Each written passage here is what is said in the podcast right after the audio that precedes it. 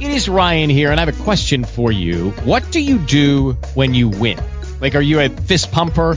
A woohooer, a hand clapper, a high fiver. I kind of like the high five, but if you want to hone in on those winning moves, check out Chumba Casino. At ChumbaCasino.com, choose from hundreds of social casino style games for your chance to redeem serious cash prizes. There are new game releases weekly, plus free daily bonuses. So don't wait. Start having the most fun ever at ChumbaCasino.com. No purchase necessary. VGW. Void were prohibited by law. See terms and conditions. 18 plus.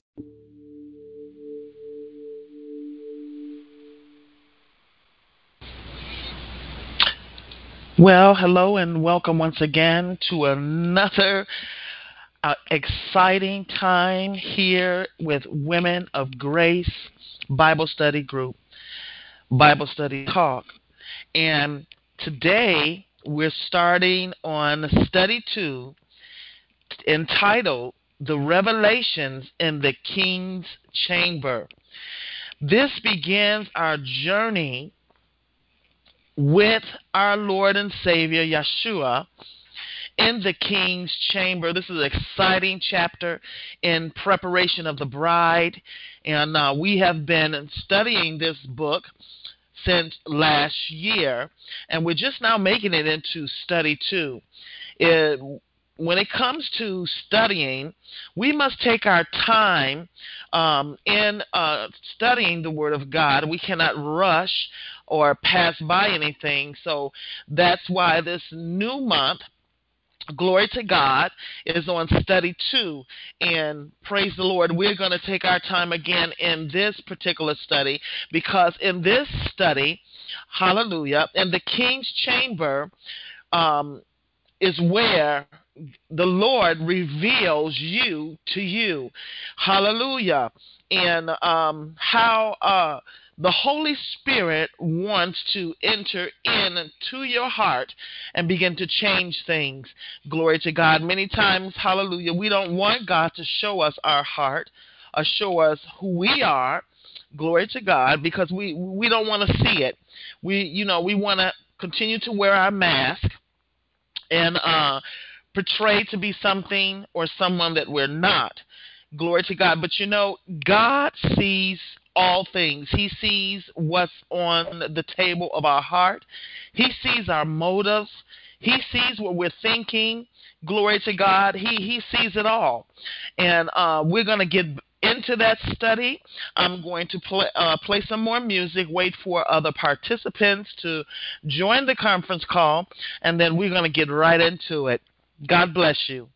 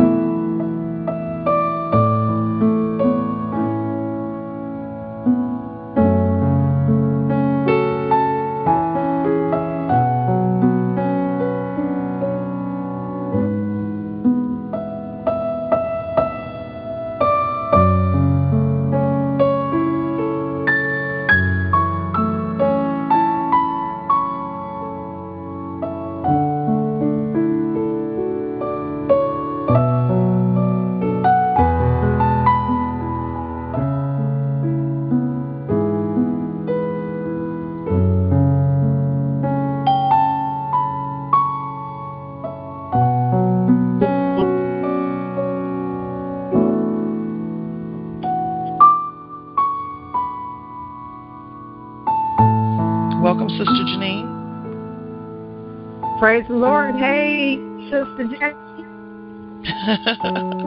Just listen to some music for a minute, setting our um, setting the atmosphere, and uh, putting our minds on the Lord. Praise the Lord. Pray. You wow.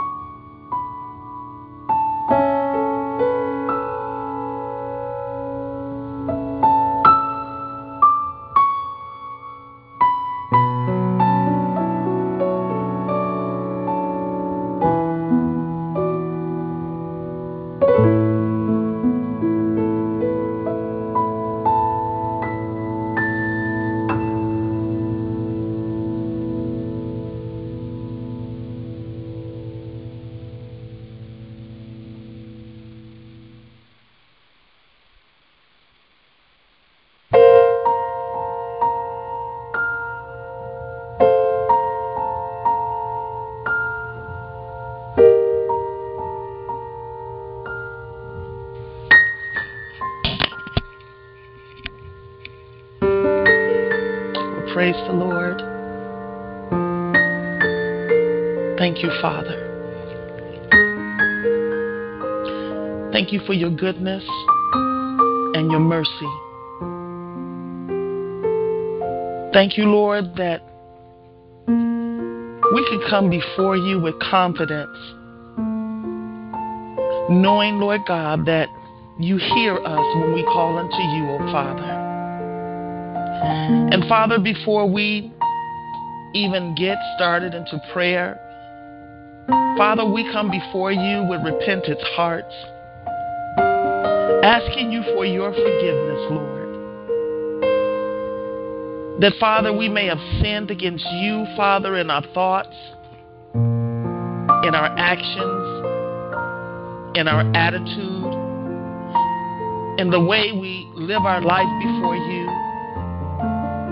Father, even in places, Father, where no one can see but you, O oh Father. So, Father, we repent and we ask you for your forgiveness. And we also ask you, Father, that you would see the blood of Yahshua that was shed on Calvary to cover our sins, to wash our sins away, Lord. And Father, we are walking in expectation, Father, because of what Christ has done, Lord, that Father, you have washed us and cleansed us, O Lord. And that you throw our sins in the sea of forgetfulness and that you remember them no more. We thank you, Father, that in Yeshua we have forgiveness of sins, that He is the high priest that is interceding on the behalf of us. And we thank you, Father, for your cleansing and for your washing.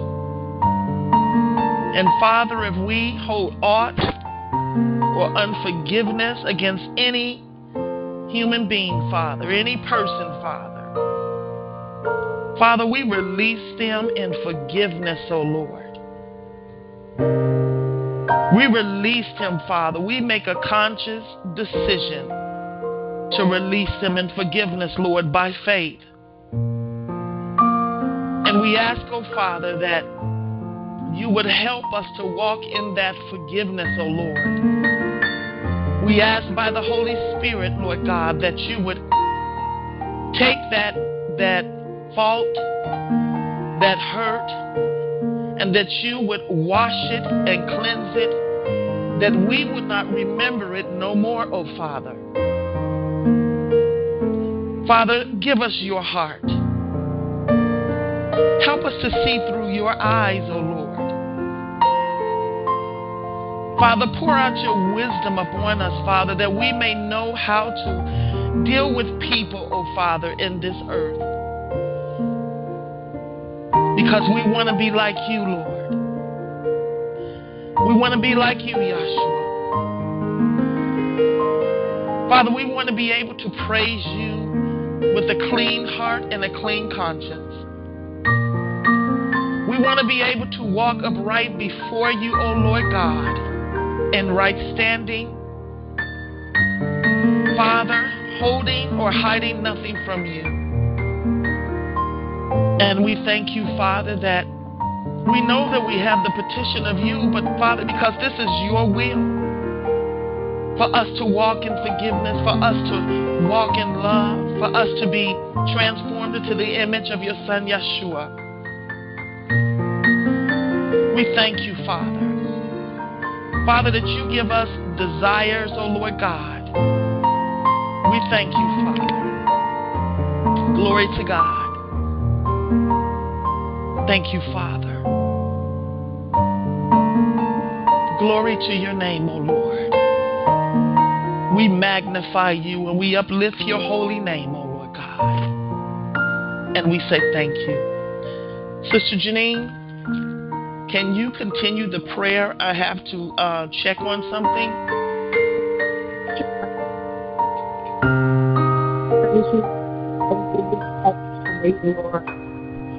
I exalt you. I behold you. I presume upon your presence even now, Lord. Let the words of my mouth and the meditation of my heart be acceptable unto you, my strength and my redeemer. I will run unto thee, Lord. I run after thee. I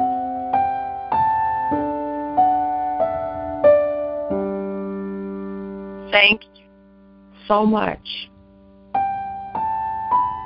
for the new work that you are doing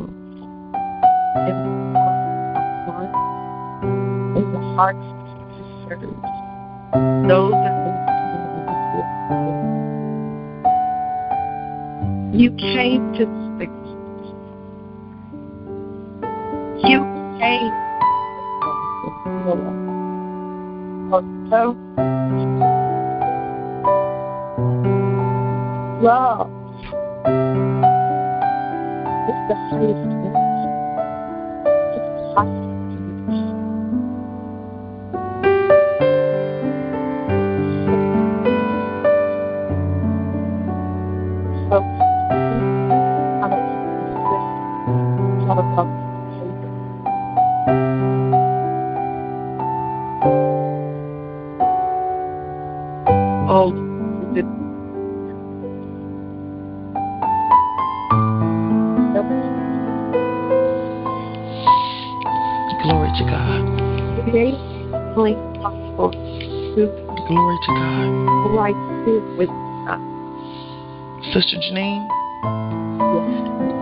kind of a buffle sound on your end. Can you uh, log off and call back in?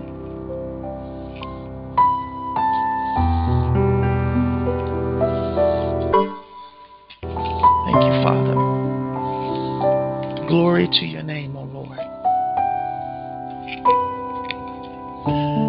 Glory to your name, O Father. Glory to your name, O Lord. Wonderful Savior. Magnificent and awesome are you. And today is the day that you have set aside for yourself, O Lord, and we thank you. We thank you, Lord. We thank you, Father, that you are clearing up Sister Janine's line. Father, that we can hear her clear, Father, without the muffled sound, oh Father. We thank you, Lord, that you control the airways, oh Lord God. We thank you, Father. We thank you, oh Lord God. And we cover, Father, this meeting in the blood of your Son, Yeshua. We thank you, Holy Spirit, for joining us. We thank you, Father, for the angels that are encamped on this line. We thank you, Father. Father, I ask that you will bless every soul that dials in, oh Lord God, to this study. I ask, oh Father, that you would show them wondrous and marvelous things out of thy law, O Father. I ask, O Father, that they will be blessed coming in and going out, O Lord. I ask, O Father, that the Holy Spirit will illuminate our hearts and our minds in this group, O Father. We want your presence here, O Lord. We want to hear from you, O Father. And we thank you for your presence, Lord. We ask that your will be done concerning this study, concerning this group. Father, that you would add to it, O Father, according to your will, according to your desire. We thank you, Father. And we bind up, Father, every demonic spirit that will come to attack, that will come to distract. We cancel their assignment against every person that calls in, every person that participates. We cancel their assignment. And we speak that the blood of Yahshua is against every demonic force, every assignment that will keep the people of God from seeking you, Father. We thank you. Father, we thank you for this, for study two in preparation of the bride. We thank you, Father, for the revelation in the king's chamber, which is your king, Lord. And as we go through study two, oh Father, we ask, oh Lord, that you would illuminate our hearts and illuminate our mind, oh Lord. Father, that you would reveal things to us, Father, that we knew not of, oh Lord. And that you would refresh things in our heart, Lord, that you have already spoken to us, oh Lord. We thank you, Father. We thank you, Father, that you're the Alpha and that you're the Omega, that you're the beginning and you're the end. We thank you, Lord, that we can lean upon you, we can rely upon you, that we can seek your face, O oh Father, and find you, Lord. We thank you, Father, and we glorify your name, O oh Father. Thank you, Lord. Thank you, Yahshua. Glory to your name. Glory to your name.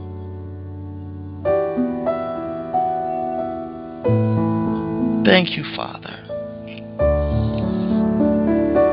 Can you continue praying, Sister Janine?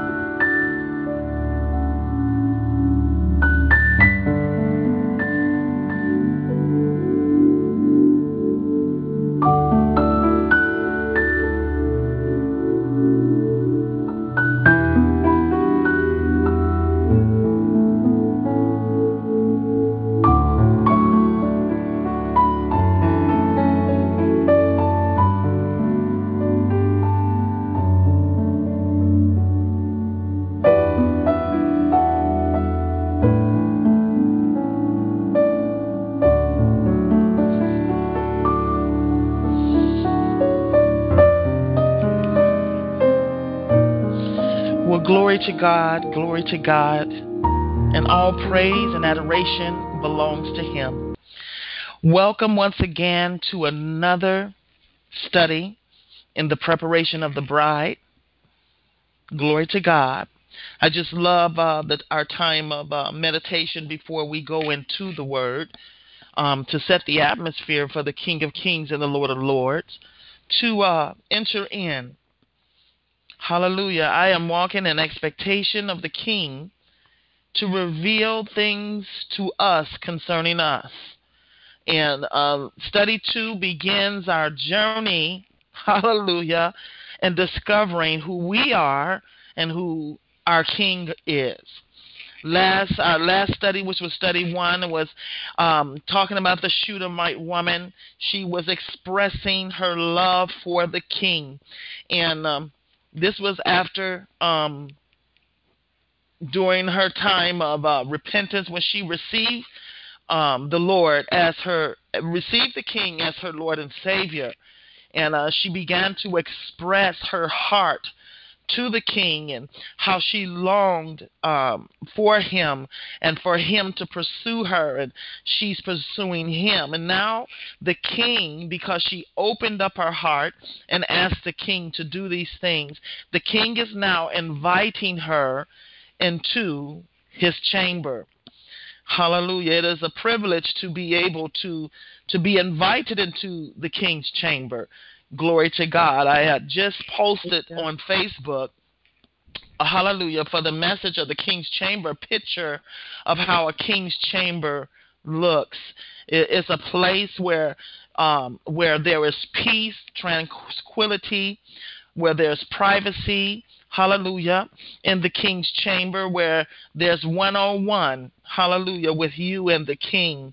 Glory to god. And we're um, studying our workbook called preparation of the bride. Hallelujah. A study of the Song of Solomon by Bob and Rose Weiner.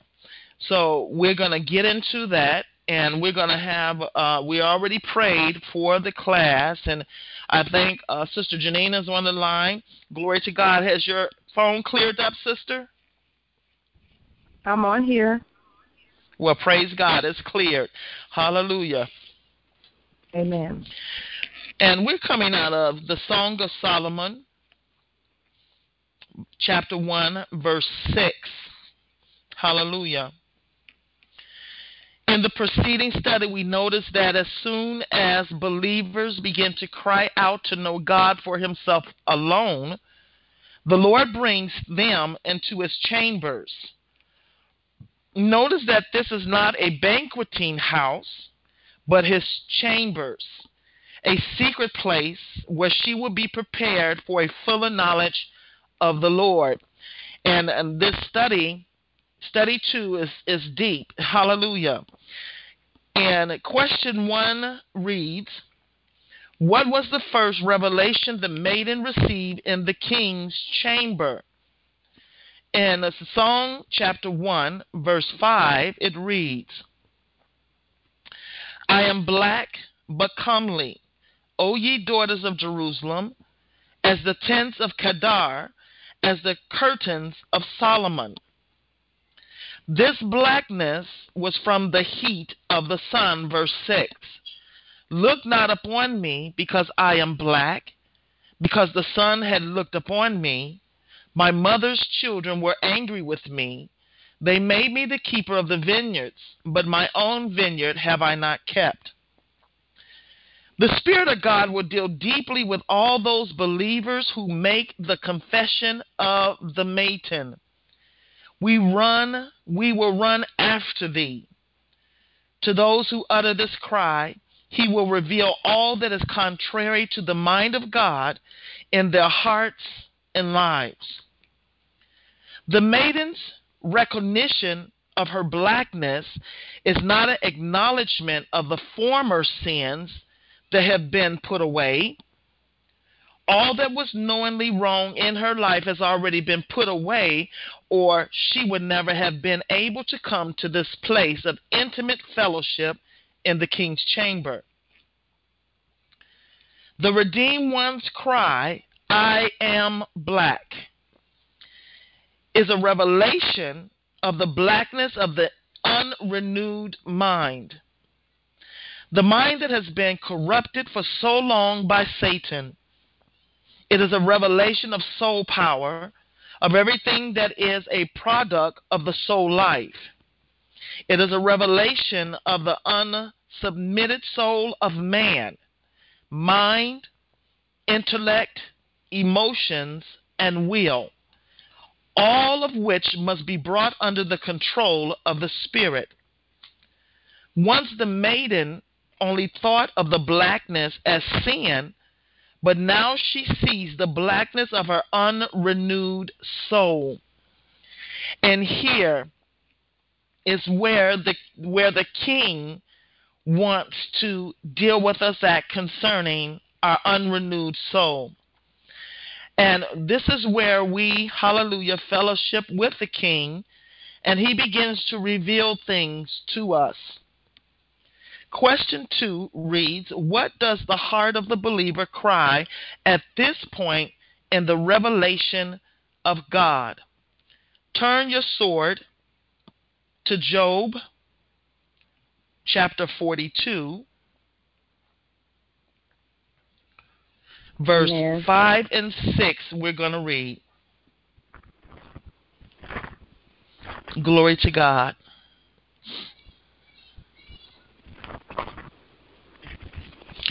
And it reads out the amplified, I heard a cry, I heard of you only by the hearing of the ear. But now my spiritual eye sees you. Therefore I loathe my words and abhorred myself and repent in dust and ashes. Yes.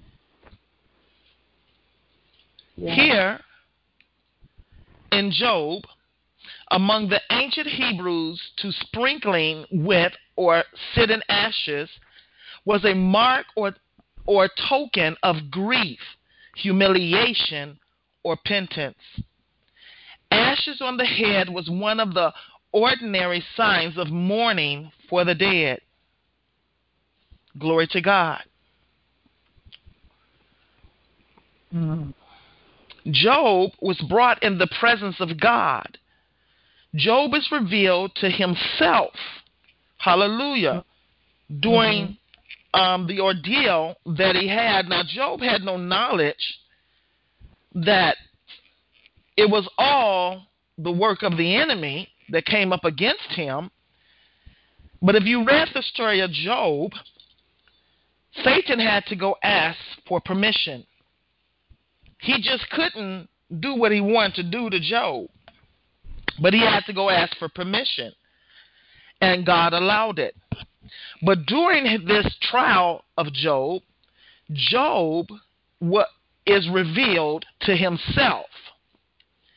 In no sense, he was no sense a hypocrite, but godly, and possessing a faith of which all his afflictions could not shake. Job was yet self righteous and lacking in humility. If you would hmm. read Job chapter 29, now he wasn't a Job wasn't a hypocrite, but it was some things in his soul that God needed to deal with, and you can Okay. read that in in Job chapter 29. The godly are afflicted that they may be brought to self knowledge and self judgment. Such Okay. afflictions are not penal for their sins, but purifying, remedical. Is to bring out those things in our hearts that is not pleasing to God, that are hidden, that we don't know anything about. And I tell you, when you go through afflictions and trial, glory to God, things begin to surface. Yes, indeed. Best of all, such self knowledge and self judgment is the prelude to greater fruitfulness. Hallelujah. In Job's latter end, he was greatly blessed. Job 42, 7 through 17 read, After the Lord had spoken the previous words to Job, the Lord said to Eliphaz the Temanite, My wrath is kindled against you and against your two friends, for you have not spoken of me the thing that is right, as my servant Job has. Now, Wow. these, you know, when you're going through tribulation and affliction, the enemy always sends three friends, hallelujah, to condemn you. Instead of them seeking the face of God and asking God why this is going on with Job, they lean to their own understanding and began to accuse Job of sinning against God. Mm. Now, therefore, take seven bullocks and seven rams, and go to my servant Job, and offer up for yourselves a burnt offering. See, they needed to repent. The same person that they were condemning, God turned that thing around that they had to go to that same person that they condemned for Mhm. him to pray for them. Mhm. And my servant Job shall pray for you, for I will accept his prayer, that I deal not with you after your folly, folly, and that you have not spoken of me the thing that is right as my servant Job has. See, when we're going through affliction, or if we know of someone that is going through afflictions or tribulations or trial, we have to be careful how we deal with them. Yes. Hallelujah. Yes. We have to be careful. Meaning we must seek the Lord's face concerning them and not bring condemnation and judgment upon them. Not Yes. accusing them of things that they are doing that they have not done. Here, the Word of God says here in Job that God became angry with these three men. Now, they claim, now they came to comfort Job, glory to God, but they were comforting Job out of their flesh, Yes. not Okay. from the Spirit. Okay. And God was seeing that. But in Job's affliction, not once did he accuse God or blaspheme God, hallelujah, in his affliction. Mhm. I'm not going to read the whole um the rest of the verse, but if you're following me, you get what I understand. That when we know that somebody is going through something, that we must be careful how we deal with them. And vice versa. People must be careful with us when we're being tried and afflicted.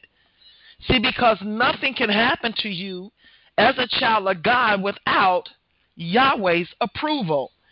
And you know, it's hard to remember that when we're being afflicted. I've I've fallen there. That it's hard to remember that.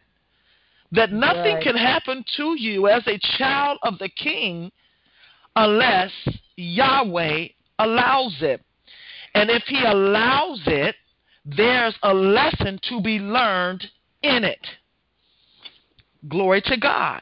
That's why the word says, Judge not, lest ye be judged by the same measure you have judged.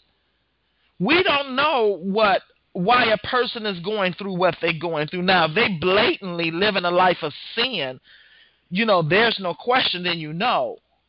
But if that brother or sister is walking upright before the Lord and the enemy comes in to attack, Mhm. one um sister in the Lord said to me, I can't believe that Satan just targets you out. Was obvious that you did not read the book of Job. The Bible said Job was a righteous man, upright in heart. but yet he was attacked. Hallelujah. Turn your sword your sword your sword to John fifteen two. That's John the Gospel, 15 and 2. Okay. Yes. okay. Fifteen amen. two.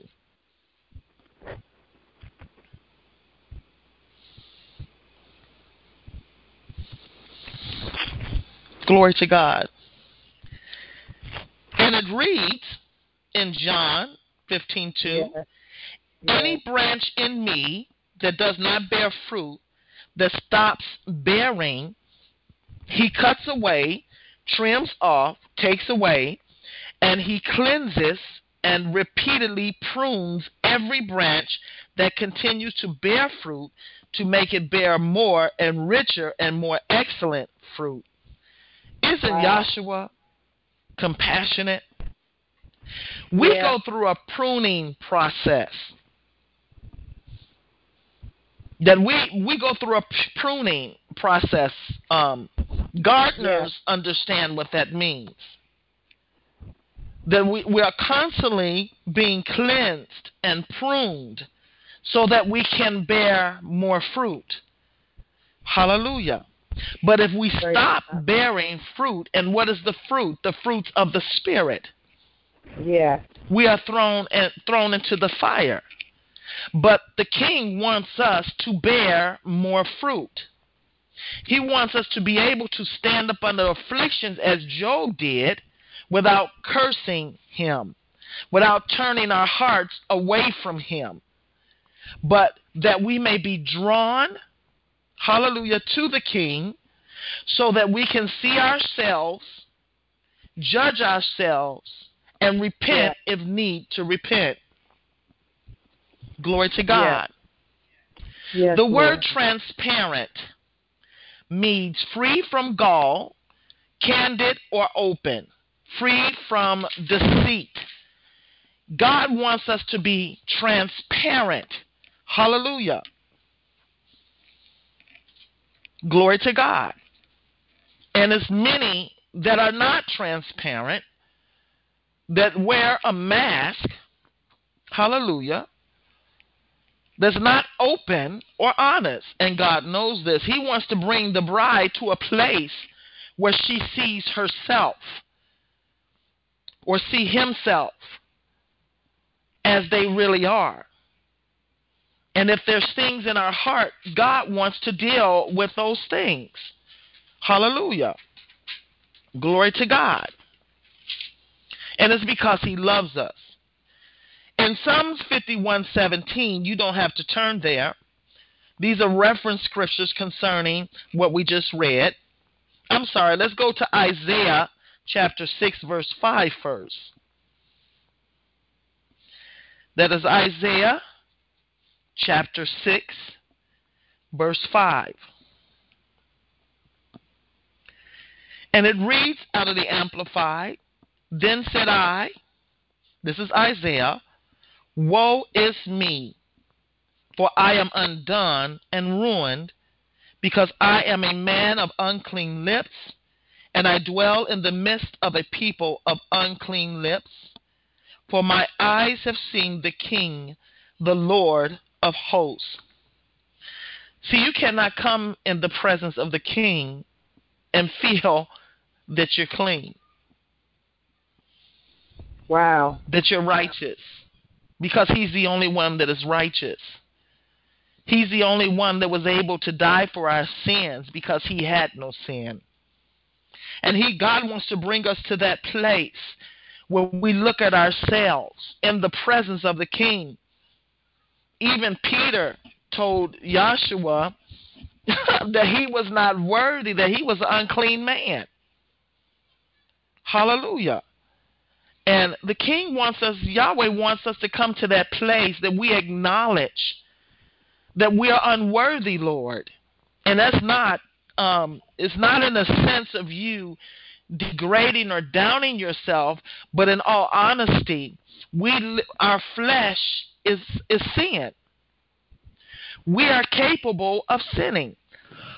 Even though Christ died on the cross, dealt with sin once and for all, we we are still tempted by sin. And it's up to us whether to say no, yea, or nay. We should never get to that place where we think that we cannot be tempted by sin. Hallelujah. As long as we're in the fl- as long as we walk in this flesh, our bodies have not been renewed. Glory to God. We have the capability of yielding to sin.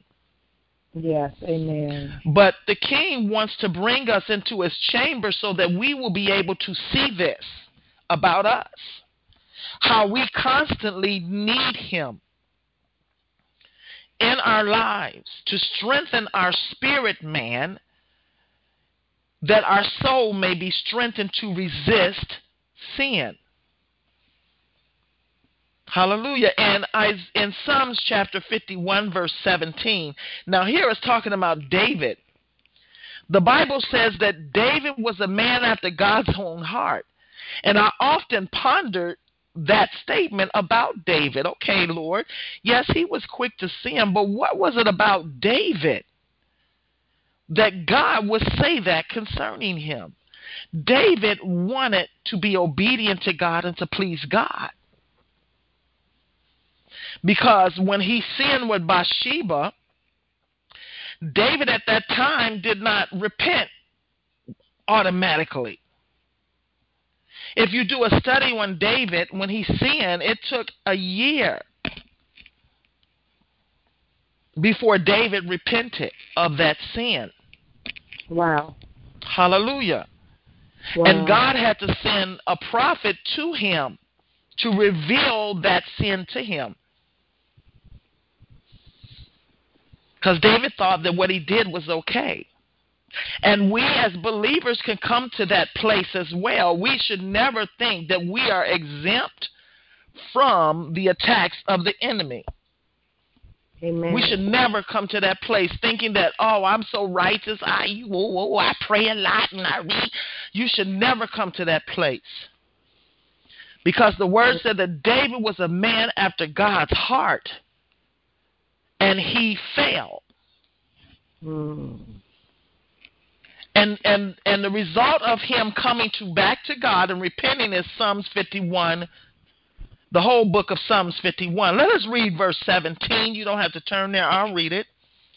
And it says, My sacrifice, the sacrifices acceptable to God is a broken spirit. This is David speaking. A broken and a contrite heart, broken down with sorrow for sin, and humbly and thoroughly pented, such O God, you will not despise. This is David. When the prophet came and spoke to David, he didn't openly tell David where you sinned against God and yeah. He gave him a story. And when David realized that it was him, David was crushed in his spirit. He was weighed down in his spirit and he humbled himself and repented. And this is the heart that God is looking for. This is what the king is desiring from us, his bride a broken and a contrite heart. See, the sacrifices, the works that you do for the king, okay, that's good. But what God, what pleases God, is our our brokenness, our contrite heart, our sorrow for sin. That we can humbly admit, Lord God, I just went in that store and I stole something. Acknowledging it to God. And the hard part is to humble yourself is to take it back. That's the hard part. Glory to God.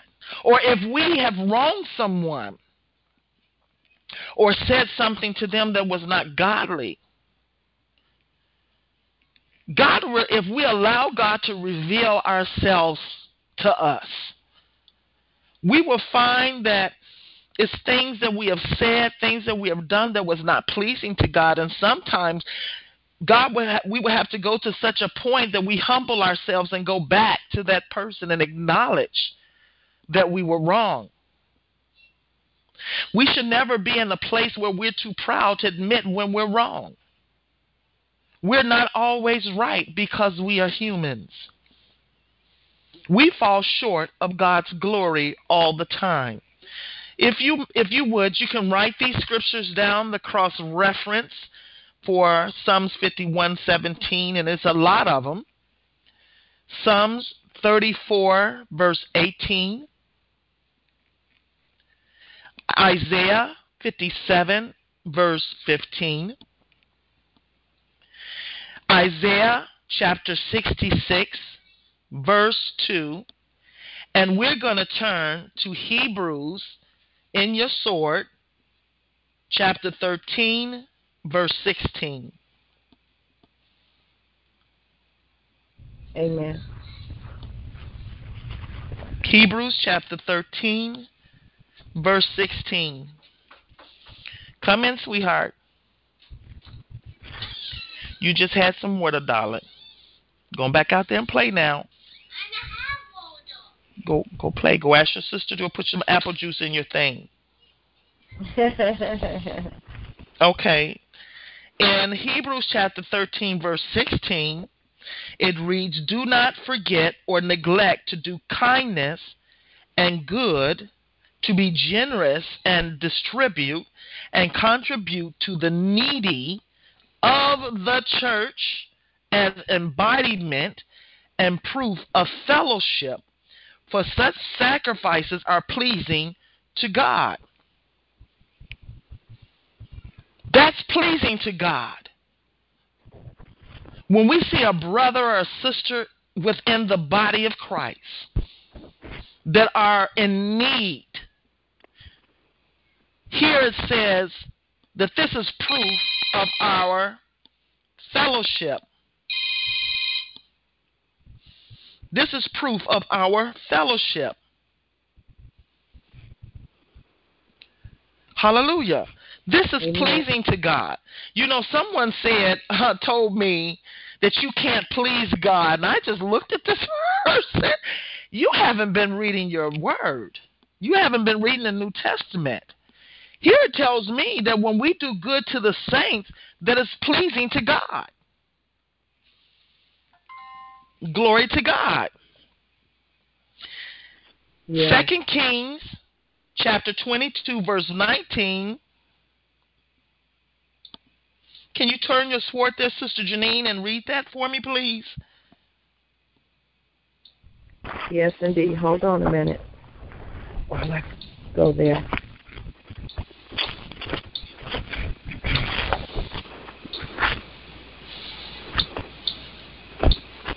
Second Kings 22 and 19. Okay. I'm there. Second Amen. Kings 22 verse 19 reads, I'm in the New King James Version of the Bible. And it says, Because your heart was tender and you humbled yourself before the Lord when you heard what I spoke against this place and against its inhabitants, that they would become a desolation and a curse, and you tore your clothes and wept before me, I also have heard you, says the Lord. Praise the Lord. Now the king of Judah, this is the king of Judah. Some things were going on that displeased the Lord, that caused his judgment to come.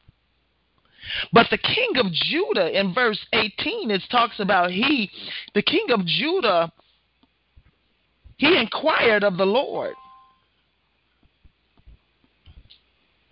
He inquired of the Lord concerning what was going on. Mm. And, and in verse 19 it says because he because his heart was because he repented in his heart for his people. God heard him. That was pleasing Yeah. to God. Yes. Glory to God. Even when it comes to a sister and brother, and you know, um, hallelujah, that they're doing things that they should not be doing, us as as mature in the things of God, we should begin to repent for them. This Praise is pleasing God. to God. Instead of bringing judgment and condemnation upon them, hallelujah, which would drive them further to the road of hell, we should begin to repent and cry out to God for them and inquire of God for them. How many how many of us has done that? How many of us have really actually had had true love in our heart for a brother or sister? Because the word of God says that love covers a multitude of sin. And what is he saying? Do you love that brother or sister enough that you would lay prostrate before me concerning them? That I may go and heal their land, heal them. Hallelujah. Are you willing to call and minister to that person, tell them I love you in spite of what they're doing? But it's sad to say that the body of Christ have truly went away from the things of God. We would disassociate ourselves with people that are not where we are at. This breaks God's heart. Teach, sister. You Teach. say that you're my friend. I'm sorry, what you say, Sister Janine? I said, to God be the glory. Teach, sis. Teach. We say that oh, that's my friend. You're my friend. But the minute that they do something that you don't like, you want to disconnect yourself. Is that God? Is that love? See, this is why it's important to enter into the king's chamber because the king want to reveal some things about you to you. Glory to God. Hallelujah. Let's um let's turn our swords to Second Chronicles chapter 33 verse 12.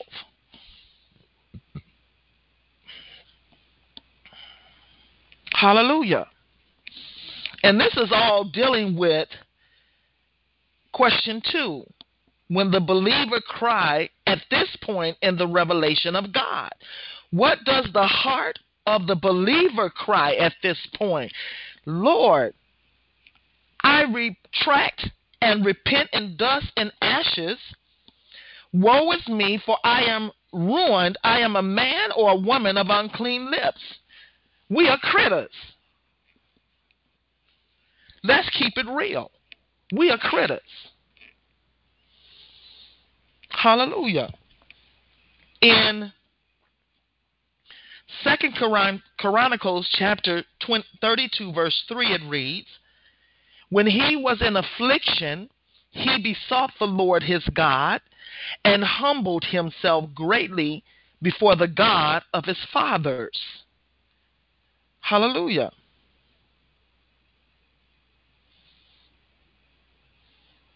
Here it is, Mahasha. What was that? Second Chronicles thirty-two and three. Thirty-three, chapter thirty-three. Okay. okay. Verse twelve and thirteen. This okay. is Manasseh. He prayed to him, and God, entreated by him, heard his supplication and brought him again to Jerusalem to his kingdom. Then Mahasha knew that the Lord is God. Who was the that, Lord Manasseh? wants to bring us to the huh? That was Manasseh? Manasseh? Yes. Yes. Okay. All right. Got it. Come in, sweetheart. No, sweetheart. The Lord wants to bring us to the point, He wants to show us our heart. He wants to show us us. And the only way that can be done is that we have to come into the king's chambers. That's why the title is The Revelations, which means more than one, in the king's chamber. Amen. Psalms, uh, you can write this down. Psalms 22, verse 24, and Psalms 10, uh, Psalms 102, verse 17, which I'm going to read that. Can you and it read reads out of over? Psalms. Uh, okay. Can you read those again? Um, you went a little Second Chronicles. Second Chronicles chapter 33, verses 12 through 13. Okay. Psalms chapter 22, uh-huh. verse 24. Okay. And Psalms 102, verse 17. All right. Which reads Psalms 102, verse 17 reads, He will regard the plea of the destitute and will not despise their prayer.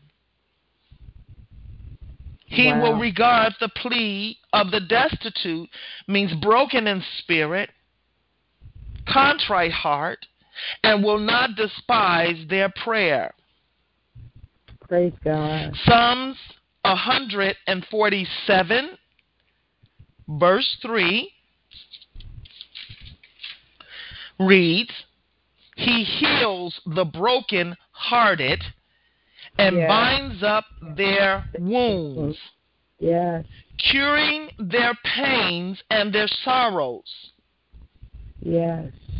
The word broken hearted means full of sorrow. See, see, the king doesn't want you to come, oh God, I repent, woo, woo, woo. He wants you to be broken up about it. Yes. He he he wants he, he because he wants your mind to be transformed. He wants your soul to be transformed. Hallelujah. He wants you to be broken up about that thing that you just did. Yeah. Glory to God. And and I mean it, it, it has to be in the heart. It's a matter of the heart. Glory to God. It says in Matthew's chapter 5 verse 3, and I want you to really hear this out of the Amplified because it's real deep. Blessed, happy, to be envied, and spiritually prosperous, with life, joy, and satisfaction, regardless of their outward conditions are the pure in spirit, the humble, who rate themselves insignificant, for theirs is the kingdom of heaven. God ain't looking for no proud folks. Praise God. He is seeking the humble in spirit, the poor in spirit, humble in spirit. How the word said, don't think too highly of yourself Then you ought to. Hallelujah. Here in the king's chamber, he wants to show you you. And and and we sometimes really don't want to see us. Cuz we critters. A broken, he broken, full of sorrow. Contrite means feeling or expressing pain or sorrow for sins or offenses. Remorseful. When you're remorseful and full of sorrow, feeling or expressing pain of sorrow for your sins, then you can come to the king and really repent. Mm. Can I say because if it's done from the heart, Mhm. I'm sorry, Sister Janine. Would go you ahead. say? You said if it's done, if it's go ahead. You said if it's done from the heart. It is done from the heart.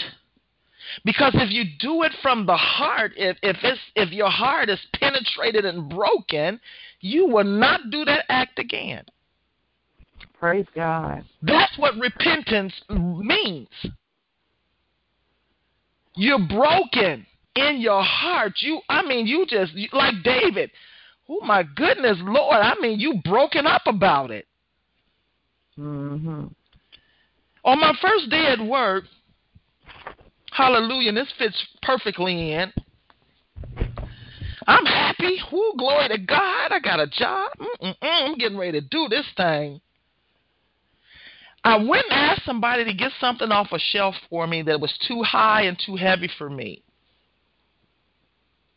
Next thing I know, the manager's calling me. She sat me down. She said, I mean, I got rebuked. This was my first day at work. Did you did you not say that you can lift fifty pounds? Woo woo woo woo woo woo. I mean, she was railing on me. Even though she, you know, wrong when she did it, because it was my first day. I didn't know that I was, you know, not supposed to ask somebody to do that for me. But in that lesson I learned, I told her and I looked her straight in the eye. I said it would never happen again. And it has never happened again. God wants us to come to that point when He shows us something and we're broken that we say, Father, and mean it from our heart, it will never happen again. This is repentance to me. That when we're broken up about something, glory to God, glory to God, God wants us to come to that place where Satan can find no room in you. He can it's not in you that he can use. Right. Moving on, Job cried out, I abhorred myself. That's out of the King James Version. Why Isaiah cried out, I am ruined. When this self abhorrence is real and deep, the soul has no hesitation in acknowledging it. If you have your book, underline that. When this self abhorrence is real and deep, the soul has no hesitation in acknowledging it.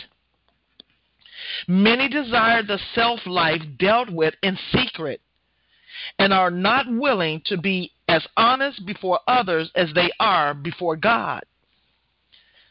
This pride must be broken before deliverance comes. Here it says that's a form of pride. Even our spiritually religious appearances must be surrendered so that we may be brought into a life of transparent reality, both before God and man. And what did I say that transparent meant? Free from guile, candid or open, free from deceit. Glory to God. Yes. He wants to bring us to a point of transparent reality both before God and man. And I'm going to tell you now, I'm a critter. I have not arrived like Enoch has. Enoch was so pure in his spirit that God had to take him. Now that's deep. He was one of a kind in the book of Genesis that God had to take him. He didn't die, God translated him.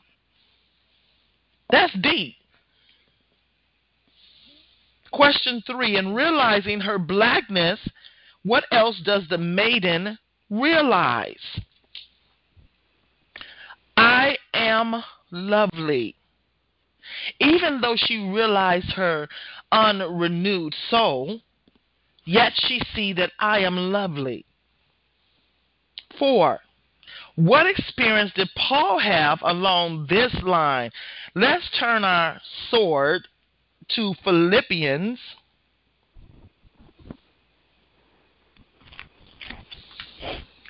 Chapter 3. And we're going to read. Can you read verses 8 and 9, sister? Sure. Um, Philippians chapter 3, verses 8 and 9 says, Yet indeed I also count all things lost for the excellence of the knowledge of Christ Jesus my Lord, for whom I have suffered the loss of all things, and count them as rubbish, that I may gain Christ, and be found in him, not having my own righteousness, which is from the law but that which is through faith in Christ, the righteousness which is from God by faith. Amen. Mm. Praise the Lord. Let me read that. That was the Amer- the New American King James that you just read out of. The New King James Version. Okay, that was the New King James Version. Let me read that out the Amplified. Yes. Yes, Furthermore, I count everything as loss compared to the possession of the priceless privilege, the overwhelming preciousness, the surpassing worth, and supreme advantage of knowing Christ Jesus, my Lord, and of progressively becoming more deeply and intimately acquainted with Him of perceiving and recognizing and understanding Him more fully and clearly. For His sake I have lost everything and consider it all to be mere rubbish, refu- uh, refuge, drungs, drags, in order that I may win, gain Christ, the anointed one, and that I may actually be found and known as in Him not having any self achieved righteousness that can be called my own based on my obedience to the law's demands, ritualistic rituals, uprightness, and supposed right standing with God, thus acquired, but possessing that genuine righteousness which comes through faith in Christ, the anointed one, the truly right standing with God who comes from God by saving faith. Paul lost every worldly thing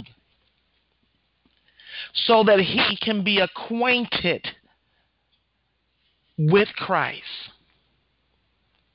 How many of us are willing to go that far in a relationship with the King? To the point where you lose everything, whether it's material, whether it's friendship, whether it's whatever, to become, to gain, to win Christ, he says, that he may be found and known as in him. Not having any achieved self righteousness or, or, or being counted by his works. He count all those things as dung. How many of us are willing to go that far in our relationship with the King? Yes, Lord. Mm, mm, mm. And the answer, what experience did Paul have along this line? I have suffered the loss of all things. I may be found in him, not by my righteousness, but through faith. How does the maiden describe herself in symbolic terms? Like the tents of Kedar, Kedar means dark room or chamber, like the curtains of Solomon. And we know in the temple that the curtains were fine linen. Hallelujah. In the temple. In the manner, the moon illustrates the church and that it has no light of its own, but reflects light from the sun. Believers reflect the light of Yeshua, Jesus or at least we're supposed to reflect the light of Yahshua. Question six. The curtains of Solomon were made of fine linen. What does fine linen in the scriptures represent? Revelation chapter 19, verse 8 reads Revelation chapter 19, verse 8 reads She has been permitted to dress in fine, radiant linen, dazzling and white. For the fine linen is, is, signifies, represents the righteousness, the upright, just, and godly living, deeds and conduct, and right standing with God of the saints God's holy people. And he, the king, wants us to come to this point, point that everything that we say and do is of God, is, is out in the image of Christ. The tents of Kedar and the curtains of Solomon are a Hebrew parallelism. Fine linen is the righteous acts of the saints. Fine linen is the righteous acts of the saints. Question 7 reads How are we made righteous? Turn your sword to Romans chapter 4, and we're going to read verses 3 through 5. Glory to God. Romans chapter 4, verse 3 reads For what does the scripture say? Abraham believed in, trusted in God, and it was credited to his account as righteousness. right living, and right standing with God.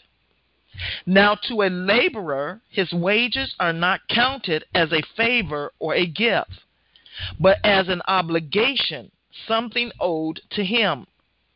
But to the one who, not working by the law, trusts, believes fully in him who justifies the ungodly, his faith is credited to him as righteousness, the standing acceptable to God. It is by faith. We are made righteous by faith and only faith. Therefore, we see that the righteous acts of the saints are faith acts. And when you do faith acts, you're not looking for anything in return. Glory to God. But you're doing it out of faith. Hallelujah. Because you have love in your heart to please God. That goes back earlier uh, in the scripture in Hebrews, goes back to Hebrews. Hebrews chapter 13, verse 16 talks about when we see a brother or sister in need, that we are to help them. That's a faith act. When you're not looking for anything in return, you're doing it out of a pure heart of love. Glory to God. These things please God. Hallelujah. Therefore, we see that righteousness, righteous acts of the saints are faith acts, believing God and acting on the truth of His word. We see then that the maiden, though dark in her soul life and in need of a renewed mind, believes God, and it is accounted to her as righteousness. Question 8 As a result of this revelation of blackness, what is the cry of the maiden to those around her? Do not stare at me because the sun has burnt me. It is the discipline of the Lord that has withered the maiden's flesh and made the life of the flesh to be of no account to her. In other words, she die, she's dying to the flesh. God is spoken of in Scripture as being a sun, a consuming fire. He has scorched her with his terrible holiness and caused her to be black. Praise and esteem becomes most painful to the maiden because her soul is conscious of what she is within herself.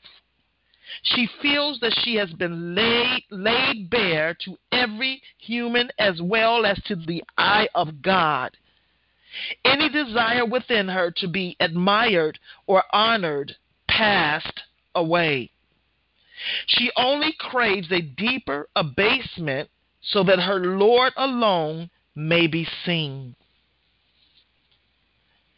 And it's all about Christ. She wants her king to be seen in her.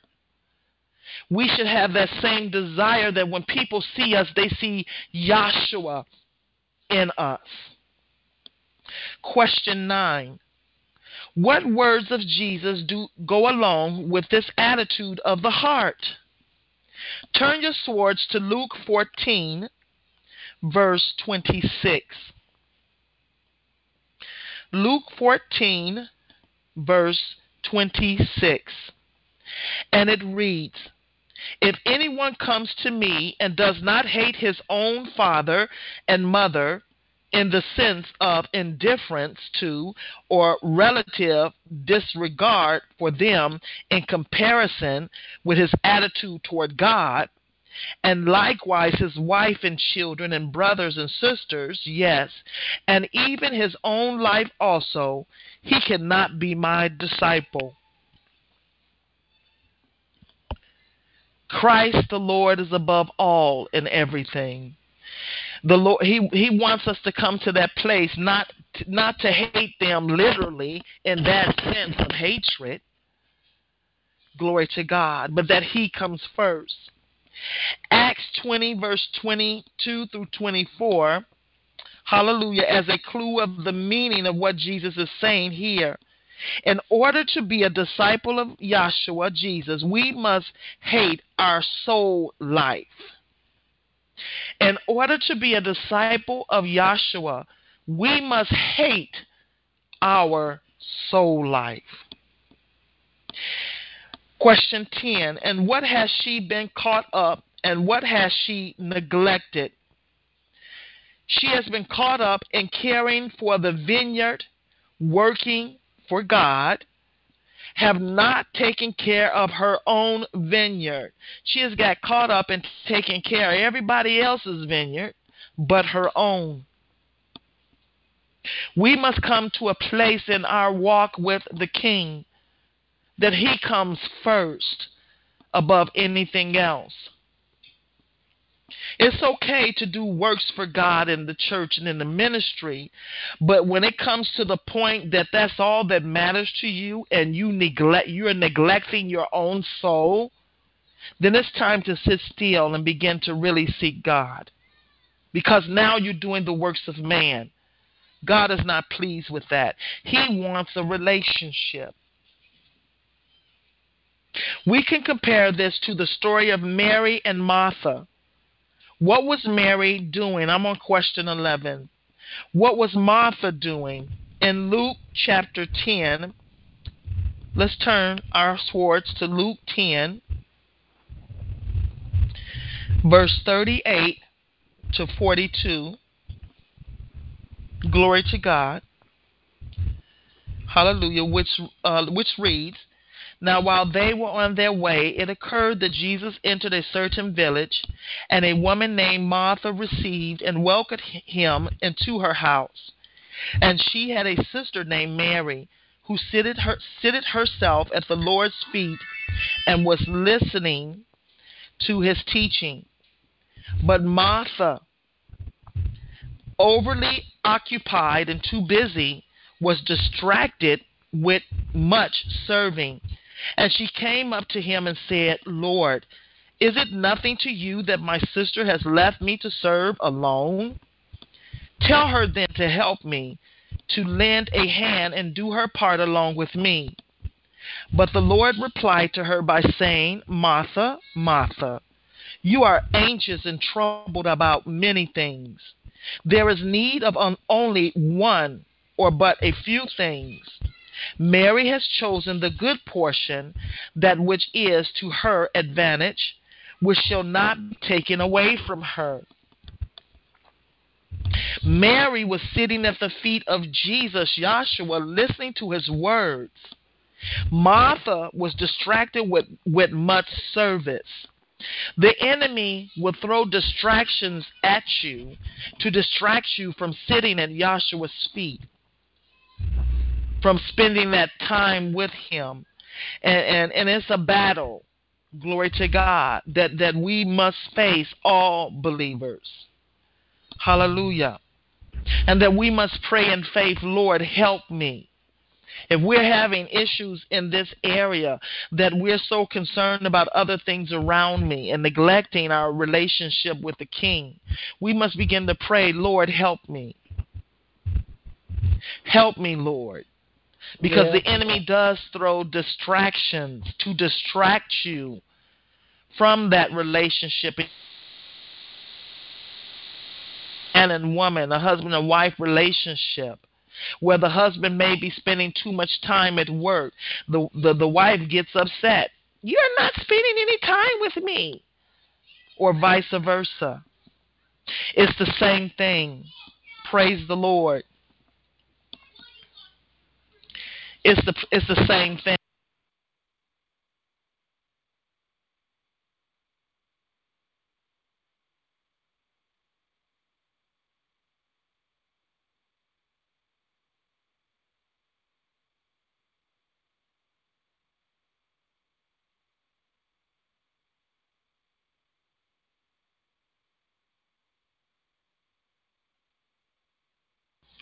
Glory to God. Distractions. The enemy sends distractions. Glory to God. And and doing doing this study and conference, you have already witnessed that distractions. Because he does not want us to to get that revelation from the king being in his chamber. He doesn't want us to come to that place where we acknowledge that we need Yahweh to help us. Distractions, hallelujah, whether they're good or bad, draws us away from the King. Glory to God. Question 12 What was Jesus' answer to Martha? Only a few things are necessary, really, only one justice, mercy, and faithfulness. Question 13 What exhortation did Jesus give of balance in the believer's life? Let's turn our sword to Matthew's chapter 23, verse 23. Woe to you, scribes and Pharisees, pretenders, hypocrites! For you give a tenth of your mint and dill and cumin, and have neglected and omitted the weightier, more important matters of the law right and justice and mercy and fertility. These you ought particularly to have done without neglecting the others.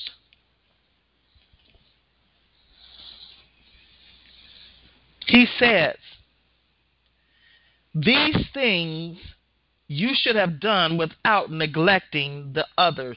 There has to be a balance in our life. We must practice justice. We must practice mercy. We must practice faithfulness and balance that off with time with our King in a relationship with Him. Verse 14 In light of Galatians chapter 4, verse 26 through 29, what might my mother's son imply? In Songs 1, verse 6. in Songs, Songs 1, verse 6, it reads, Part A, My stepbrothers were angry with me, and they made me keeper of the vineyards. But my own vineyard, my complexion, I have not kept. Verse uh, chat, uh, question 14 Those who are born again, those who are born again, who are walking in the flesh. In Romans chapter 8, it says, There is now no condemnation to them that are in Christ Jesus, that walk after the Spirit and not after the flesh. Here, my mother's son are talking about those that have received Christ as their Lord and Savior, but yet they are still walking in the flesh. Question 15 Why were they persecuting her? They were walking according to their flesh. Christ said, Let the wheat and tare grow together. You have those in the church that walking that are walking in the spirit, then you have those that are walking in the flesh. Those that are walking in the flesh are going to see the progress that you have with the king and begin to persecute you. Light, darkness do not light light. Jesus said that men love darkness and will not come to the light. And this is the example of what's going on in the body of believers today within the church. That's why there's division and dissension and jealousy and all kind of things that's going on. Because men love darkness rather than light. They don't want to come to the light. You know why? Because their deeds will be exposed. But the king wants us to come into the light that we can see who we are, that those things can be dealt with, so that we can be clean before Him because Yahweh is a holy God. Hallelujah. He loves us that much. Christ loves us that much. Yes, God. That he will he he he, he don't want to help. He he's not going to help you to destroy yourself. Amen. He's going to help you to come closer to him. And when he Amen. does that, he reveals those things that's in your heart. And if we think we all lack, I'm going to pray for you. Amen. See, because the Holy Spirit would knock you off of your high horse. Pride comes before a fall. And knock you off your high horse well. And I'm yes, I'm referring I'm I'm saying this to the leaders in the body of Christ. If you think that you all that, be careful. See, because the word said pride comes before fall, and the Holy Spirit will knock you off of your high horse, will humble you.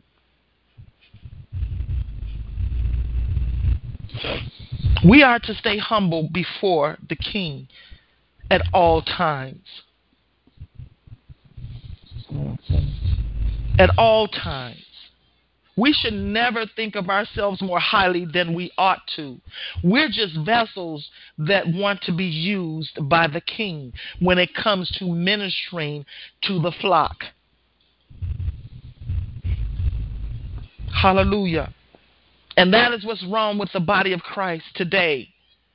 It's too many uh it's too many uh, chiefs on their horses running around giving orders, but don't want to humble themselves to come to the point that Job and Isaiah did.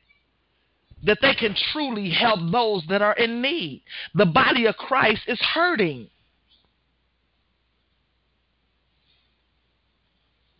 We should never come to that place that we think we're too good to minister to somebody that's hurting. And if you think you're too good, then you need to sit down somewhere and ask God to humble you. The body of Christ is hurting. People in the church are hurting. Can I say something? Hurting. Yes. Yes, uh, yes, uh, Sister Janine. Well, you um, in the teaching, um, I, I heard a lot of things. I heard uh, the word repentance early on um, in Mhm. this teaching, and uh, I got a new um, understanding, if you will, about the process of repentance. There's a process of Mhm. repentance, and then um, what you you were just talking about uh, in terms of uh, how the Holy Spirit will deal with us uh, if we uh, are walking in pride and even in that in in when when when the Lord is dealing with us we have to have discretion and we have to have wisdom uh, when dealing with the flock of God. Uh, someone may come to us, and I mean really come to us with with some really deep needs, some serious needs, and I believe having that humble heart and um, having uh, uh, knowing in our minds and our hearts that you know we look to God for uh, sound counsel for those people. God, Yahweh, He is the answer uh, to everything, and the purpose of our giving counsel or direction or instruction is to point them to the Word, who is Yahshua. Yes. But we have to have discretion, and what I think has happened in the body of Christ, when a brother or sister really has a need and they go uh, to a leader or someone in the body and they share their um, situation, uh, many have not been discreet. Many have made the mistake of sharing what brother or sister uh, John or or Sally or whatever their names are with others, and it has produced a type of hurt in the body to the point where you, you we don't want to trust anyone, and we have to guard our hearts with all diligence. We have to be careful about that, and I believe uh, there's a need for repentance uh, in that area, Lord. We know our expectation comes from you. But Lord, help us to forgive where we may have entrusted our um, secrets, if you will, or our issues with someone and they share it with others.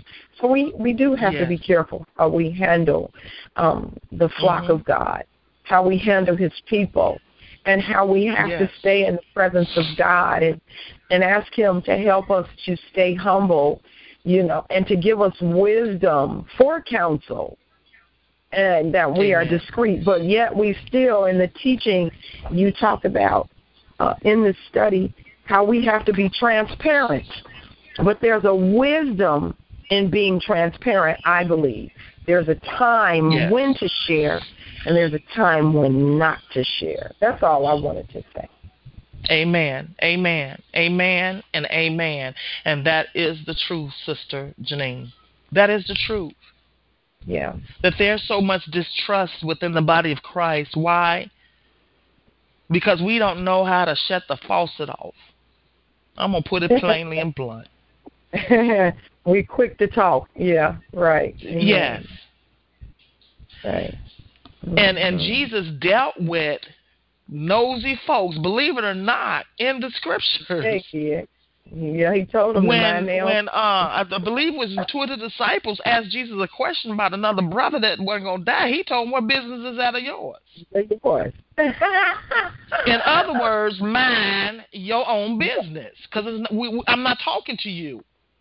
But see, the body of Christ, Hallelujah. We Right. we should never look down on someone. That's right. I wouldn't care what they're going through. We should never talk about no one. Hallelujah. If God showed you some things concerning that person, hallelujah, you should go to that person in love, not with a judgmental attitude. Right. See, because they, they need help. Right. We always see the surface of something, but we never seek God for the root of the thing. Right. Glory to God. And, and we cause much damage. Right. As Sister Janine said, that we're not seeking the counsel of God. We're not using the scriptures when it comes to ministering to people. We use it not leaning to our own understanding. Hallelujah. Not realizing that the enemy can jump in there and put his little thoughts in there too. Can I say And, something? and we'll think it's from God. Yes, sister. I went to a. I'm a part of a an alliance for women in ministry and business, and um, I um, went to the meeting today, and uh, was approached by a sister who I haven't seen in maybe three years or so, and to be a. I, I'm a witness um, to what you're saying. And this woman of God approached me and she says, You know, Sister Janine, I, I need to speak with you. And I'm like, Okay, hey sis, how are you? Da, da, da, da, da. You know how I am. And she Mhm. says, You know, I have something that I need to say to you and I'm gonna go to the scriptures. Matthew XYZ woo woo woo. And she says, You know, um, you know, I I was offended at you. I've been offended for some years because of something that you did. This is what she said. And the Holy Spirit all the while was just listen, XYZ, because I didn't know what she was talking about because I haven't had dealings with her like that. And so I didn't go to defend myself or anything. I waited until I was prompted or given an unction by the Holy Spirit when it was my time to speak. But mm-hmm. I knew in my heart that my conscience was clear. And what it was was in our family owned business, I ran into her granddaughter some years ago. And what we do is what is called a business card introduction, and I introduced our business to her. I introduced mm-hmm. the opportunity to see if she was interested. This young lady was well over 20 years old, but she was living with this sister, her grandmother. And the young lady came out. She expressed an interest in the opportunity, filled out the paperwork, did, you know, what the necessary protocol was. And then I hadn't seen her anymore. You know, sometimes our opportunity is just not for everybody. So I didn't think anything about it. Uh, mm-hmm. Come to find out, this young lady painted this picture in the hearing of her grandmother's ear that I told her granddaughter I had a job for her, boom, boom, boom. Well, we don't offer jobs. And I was very clear, and she sat in the orientation. But God said, You don't have to defend yourself, Janine, because I was there the entire time. And so I explained to her, you know, what had happened, my side of the story, because it's unfair for someone to paint a picture about a person with that person not present. Yes. So this woman was walking around and had an ought against me based on something someone else told her. And she knew the integrity and character of her own granddaughter. And so then when I began, she wanted to hear what I had to say about it, and I told her exactly what happened. She said, "Oh my goodness, Janine, I've been walking around feeling like you did this, that, and I said, "Well, it didn't happen that way." And I mean, if you want to, you know, speak to uh, our leaders in the business and and the team, everybody was there. They know the mm-hmm. actual count of what happened, and so at the long and short of it, at the end of it all, repentance occurred, and I told her, I says, well, you know, I repent um, for the situation. I had no idea, and I told her, you have my phone number. You know how I am. I'm very approachable. You could have called me. She says, well, the onus is on me. I don't know why I didn't call you. But come to find out, she had been going through so much in her own life. And so what God revealed mm-hmm. to me is sometimes people will displace their own anger on another person and that person has nothing to do with it. But I thank yes. God for the opportunity to have been able to hear what this woman of God had to say. I didn't even know. I never knew anything. And she was walking around with all this hurt and this misunderstanding and, you know, based on the accuser of the brethren. And so yes. we have to yes. be so prayerful. You know, people have died because somebody lied on them. And these yes. are believers believers. Yes. We kill people with our mouths. We assassinate people's character. And the other person is somewhere living their life and they have no idea what is going on. Yes. So yes. this teaching and what you were just talking about, I had to bring that up because we never Amen. ever know what the devil is doing. You know, yes. and I didn't have to defend myself. The Lord's like Janine, that projection was that had nothing to do with you. But yet I still mm. in my heart repented because that's my sister in the body. Yes. Amen. And now Amen. She, she can be free, you know, Yes. Amen. Mhm. The enemy wants to sow discord in the body of Christ. Yeah. Yes. Amen. We we can't we Sister Janine, we we we need to grow up. yeah, right. For real. Right. It, it doesn't make no sense that that we're supposed to have the spirit of Jesus on the inside of us, but yet we act like we don't. That we still have the spirit of Satan in us. And that's a And dead said- spirit. That's good that you said that because she said, I thought you, she said to me, well, I thought you had the Spirit of Christ and you should have known that my granddaughter was X, Y. Z. I didn't know anything about, you know, her granddaughter. Her granddaughter was like anybody that we would approach and present the business opportunity to. She Uh-huh. was a grown woman.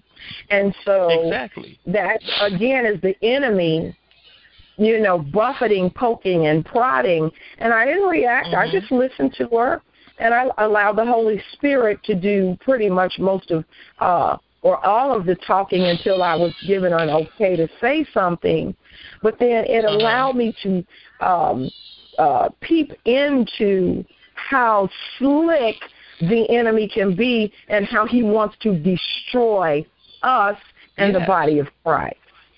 Yeah. To bring division. Yeah. You know, and Right. it's sad that people think that Christians are supposed to be superhuman, supermen. Mhm. We are Right. human. We have a flesh just like you have a flesh. If you Right. cut us, we will bleed red blood. Right, just like the. Caucasians thought that the black people blood was different from theirs. Yeah, I heard we that. We bleed red blood. We are human. We are men. We are dust, just like you are dust. Hallelujah. Some are a little bit more mature than others, but we're still human. We do not have a crystal ball sitting in front of us, Thank God we kicking don't. and prying into folks' lives. Well, you you a Christian, you should have known that. No, I shouldn't have. No, I shouldn't have. That's right. How would I know Because I don't have a crystal ball sitting in front of me for every person that comes in my life. Absolutely. Absolutely. We're supposed to, as Christians, we're supposed to be as Jesus was. Treat them with love and respect. But we're not Right. supposed to uh, operate in witchcraft and divination. I'm sorry. Yeah, right, right. And that's that's a If some of y'all on here don't like what I just said, we are not Right, witches and we're not warlocks. We are human That's- beings. that's We are right. dust. That's right. And that's If what the God Holy. Spirit chooses, amen. Yeah. If the Holy Spirit chooses, notice I said chooses Yeah. to reveal something to us, He's revealing Yes. that to us not for us to condemn and to judge, right, right. but to pray and to bring healing in that person's life.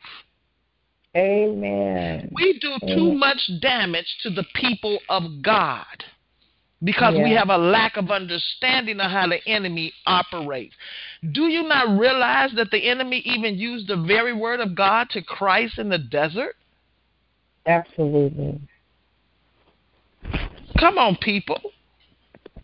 He will use the word of God to trap you up. I'm telling you. That is so God that you said that because that is what Holy Spirit revealed to me, Janine. Uh-huh. Keep your eye on me because this was sent to trip you up. Come on. That that was sent to throw me off. To to to get, Get you to walk in to offense. Walk in offense. Absolutely. Uh-huh. Absolutely. Like a domino effect. Mhm. That's how the enemy operates. He's slick like that. Come on now, sister. The Bible said that he was slick. How I say in, the, in Genesis 3, he was subtle and was real subtle. slick. He was slick. Come on now. Mhm. If the enemy, if the en- he can't come to you with the horns, and he don't even look like that, y'all. But he can't come to you spirit. Right. looking right. all evil and mean, cause see, you go. He can't come to you like a monster. Mhm. Because if you had any common sense, you would run. Mhm. But the Bible says that he disguised himself as an angel of light, Yeah. perpetrating himself as a believer, Yes. That's as right. someone that is holy, and will use the word of God to Sure trap will. you up. That's Yep, why it's important to have time in the king's chamber. Present. That's it. There you go, sis. That's it right there. I tell See, you, see, Sister where Gina, I, am- know that you going through that process. I've been through that process. The enemy is so slick; he will use your love for Yeah, someone right. to trap you up. Right. That's right. That's right. That we. That's why Jesus said that if you if you don't hate woo woo woo woo woo woo woo woo woo woo woo more than me, you're not worthy. Amen. We That's got right. to love Yeshua more than mm-hmm. anything in this earth realm. Right. Because he's slick. The enemy is slick. Yeah, he is. Mar- Mary and Martha. He had Martha so consumed in doing service that she forgot the needful thing was to see Christ didn't come to eat your food. He didn't come to be entertained. Right. He come to your house to teach. Mm. But instead of her sitting at the master's feet to learn, she was too busy making food and serving them and woo woo woo. He didn't come for all that. Hmm. I, ooh, I, ooh, I taught a message on that. Mm. We should be about knowing the King. Yes. Our focus should be on. I mean, we should be. Come on, I'm gonna go back in the beginning of the study where I say that when you meet the King, your when you meet your husband for the very first time, and the Holy Spirit say to you, "That's him." Oh, you so excited. Mm-hmm. you so excited. Y'all spend hours on the phone. You can't wait to talk to him. I mean, woohoo! It's a all it's on, okay? Christ want us to feel that same way about him. yeah. And some of you all may say, "Oh, Sister Jackie, you too carnal." No, I'm not. He wants us to give our all in all to him the same way that we would do it for a human being. well, that's why it's called the bridegroom. Thank you. Mm-hmm. Hello for you religious folks. No, for the deep one. Yeah, the deep ones. He wants you. I told her sister she was hurting because her husband left her. Woo woo woo. I said, girl, you need to give. You need to have a candlelight dinner with Yahshua. She thought that something was wrong with me. Mm. Oh. I said, you need to set up a candlelight dinner with the king. You know that girl befriended me because I told her to do that? She unfriended you? Yes, she unfriended me. Oh wow. She wasn't ready for that. Because you want to walk around in bitterness and be angry instead of going spending time with the king so that he can heal your heart. Yeah. Right. That's all that was. Sit down and have a candlelight dinner with Yeshua. Mhm. Let him woo you. Let him bring bring healing and take the place of your husband. But she wanted to stay bitter, angry, and upset instead of receiving wisdom and healing. Yeah, Ain't much you can do now, is there? Moving on to question 16, Sister Janine. But you have those that are walking in the flesh and in the spirit, and he's talking about born again believers. Talking about believers, those that believe in Yahshua and Jesus Christ who gave their life to the Lord. Did they really, if they're still walking in the flesh? Mhm. Right. What Mhm. cry does the maiden utter to the Lord in Song 1 and 7? In Song 1 and 7, it reads, Can you read that, Sister Janine? Just a second. I put my Bible down.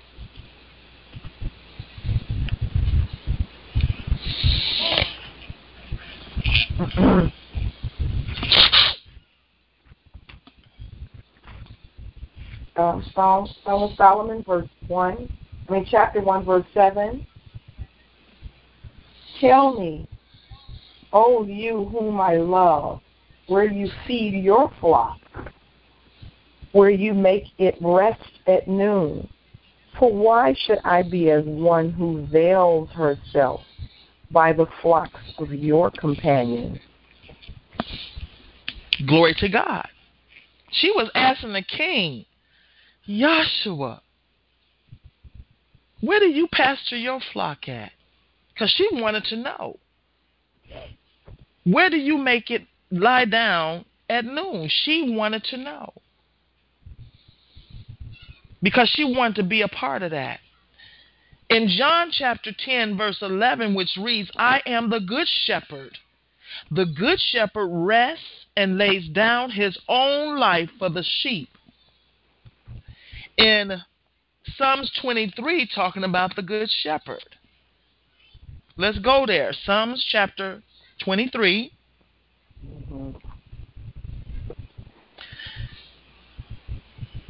And we're just going to read a couple of verses of that. The Lord is my shepherd to feed, guide, and shield me. I shall not lack. He makes me lie down in fresh, tender, green pastures. He leads me beside the still and restful waters. He refreshes and restores my life, myself. He leads me in the paths of righteousness, uprightness, and right standing with Him, not for my earning, earning it, but for His name's sake. It is Christ Yeshua that leads us that causes us to lie down in green pastures, goodness. And when we begin to allow Him to lead us, and that means we have to really trust in His leading for Him to be able to do that. He will bring us to good pastures. The Shunammite woman wanted to know because she wanted to be with Him, she wanted to hang out with Him. Where do you pasture your flock? Where do you make it lie down at noon?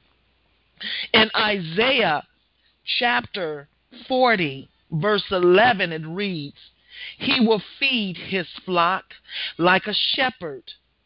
He will gather the lambs in his arm. He will carry them in his bosom and will gently lead those that have their young. Glory to God. In Jeremiah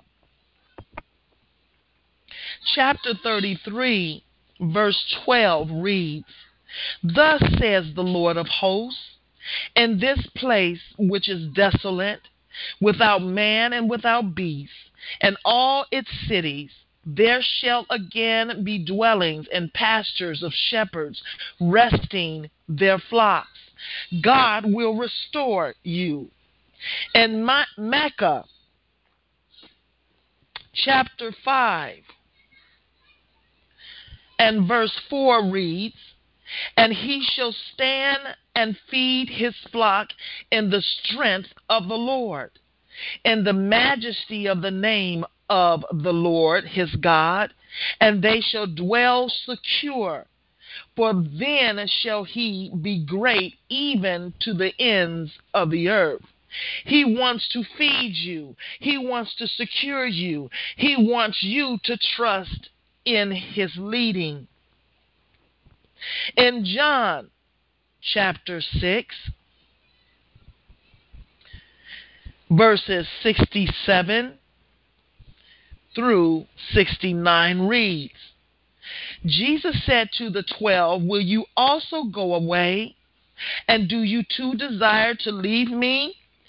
Remember, he had a lot of disciples following him, a lot of people following him.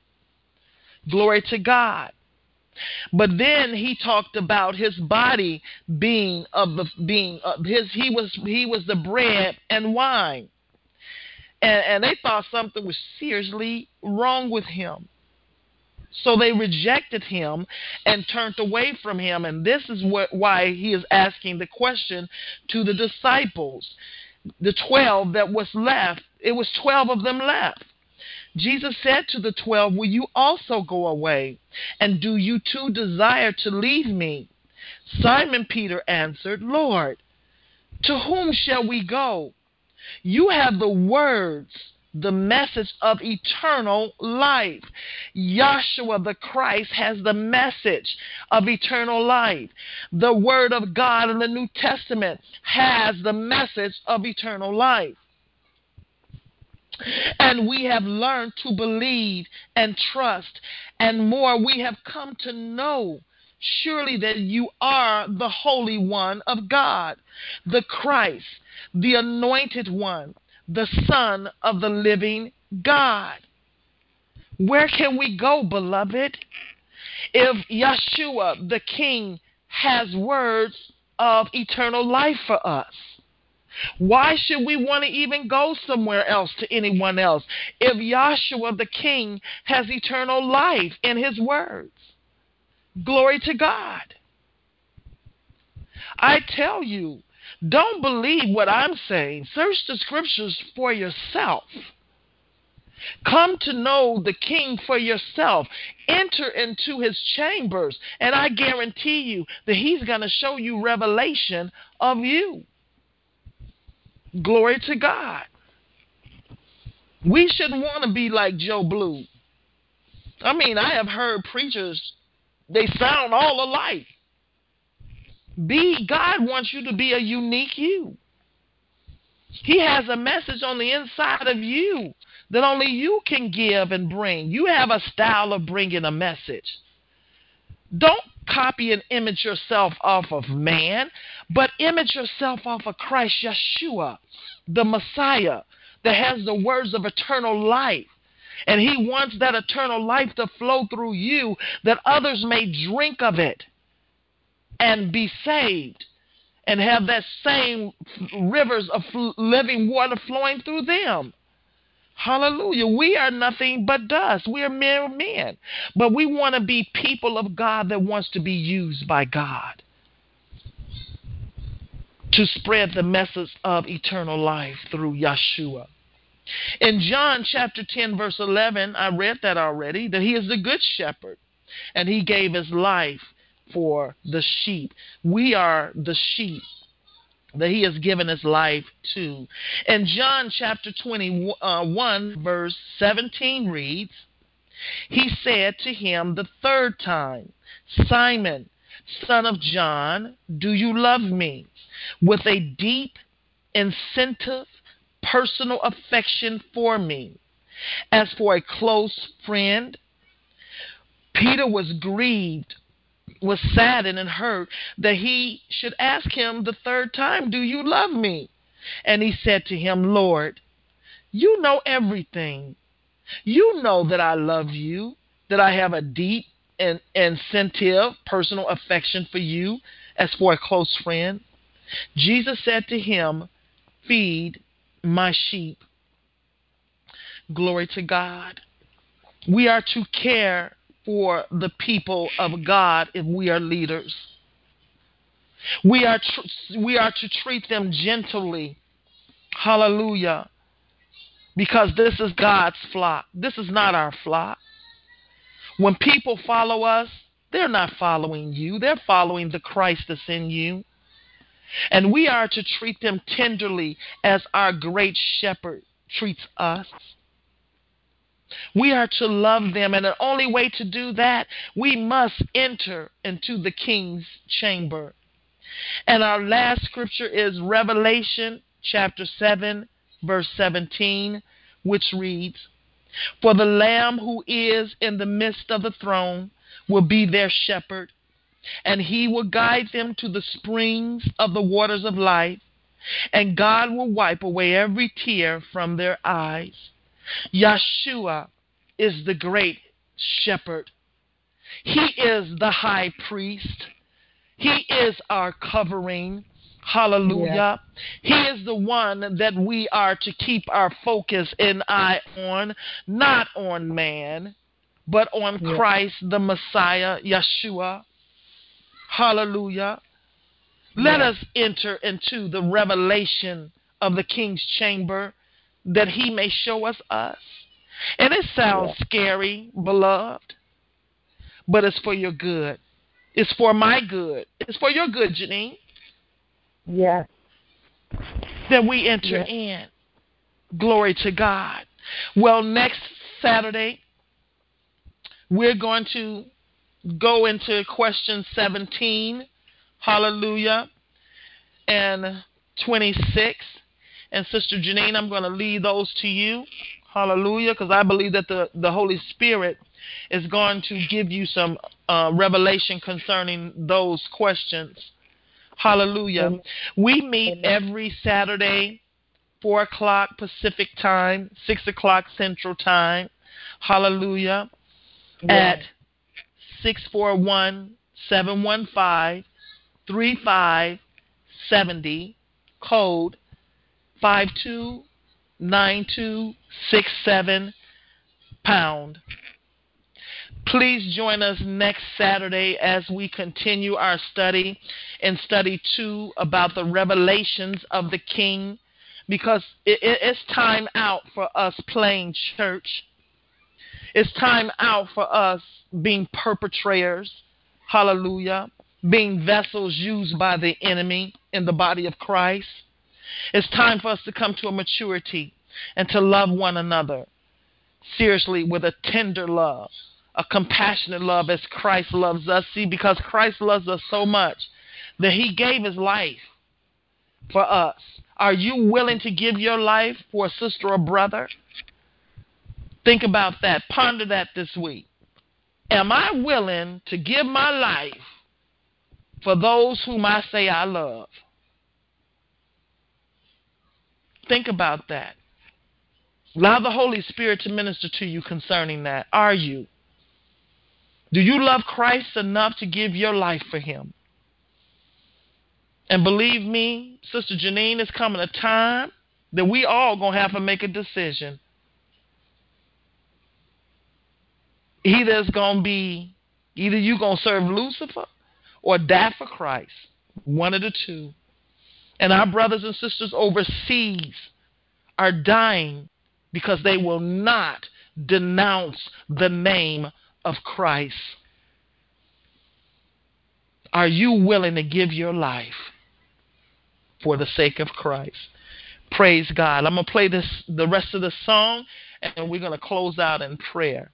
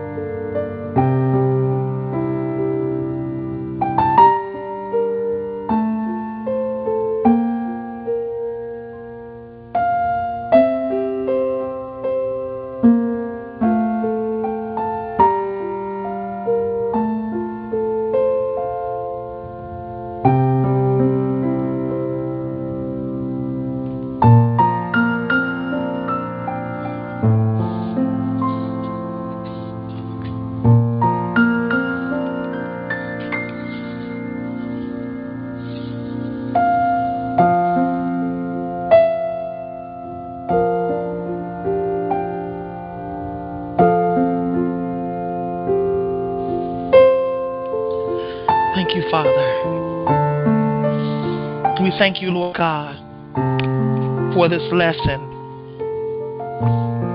We thank you, Father, that you are calling us into your chamber to spend time with you, Yahshua. We open our hearts to you. And we ask, Yahshua, during the course of this week, that you would begin to show us us. Come into our house. Come into each room, each door that we have in our soul. And reveal to us, oh Father, what we need to give over to you, Lord.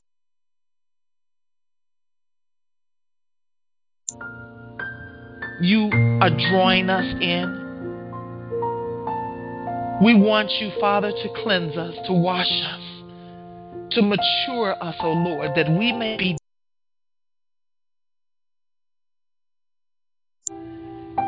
and the believers of today, that we will be different. People that are truly called out by you, being transformed into your